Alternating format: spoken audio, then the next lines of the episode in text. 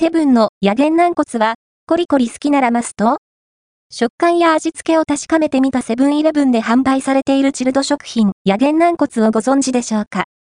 まさに、軟骨のコリコリ食感がお好きな人のための惣菜です。ペッパーを効かせつつ、こってりしたジャンク感。ビールやチューハイのお供に選べば、居酒屋気分が深まりますね。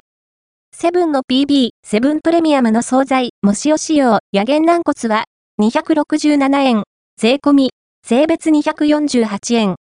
内容量は ろくじゅうグラム。調理は、パックのまま、電子レンジ加熱で オーケー。販売者はプリマハムです。ちなみに、本品、以前にご紹介した際は、同量でにひゃくななじゅうはちえん税込みだったので、昨今の値上げトレンドに反して値下げになっているんですよね。よんパーセント ほど割安。なぜ？ありがたいんですけど、鶏の野源軟骨、部位的には、ささみの下の骨だそうで、特徴は、あのコリコリ食感ですよね。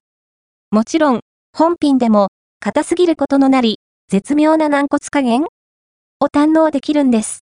味付けは、ちょっとジャンク感あり、旨味調味料的な味わいの中で、ペッパーの辛みがピリリ。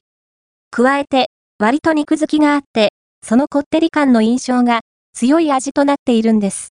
まあ、シンプルな塩焼きを望む人も多い気はしますが、本品はしっかり味付き。でも、野源軟骨であれば、あの食感を堪能できれば十分ですよね。缶チューハイや缶ビールと一緒に、野源軟骨もゲットでどうぞ。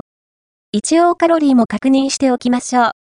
いちパック ろくじゅうグラム あたり ひゃくよんじゅうよんキロカロリー、タンパク質 じゅういってんにグラム、脂質 じゅってんよんグラム、糖質 いってんゼログラム です。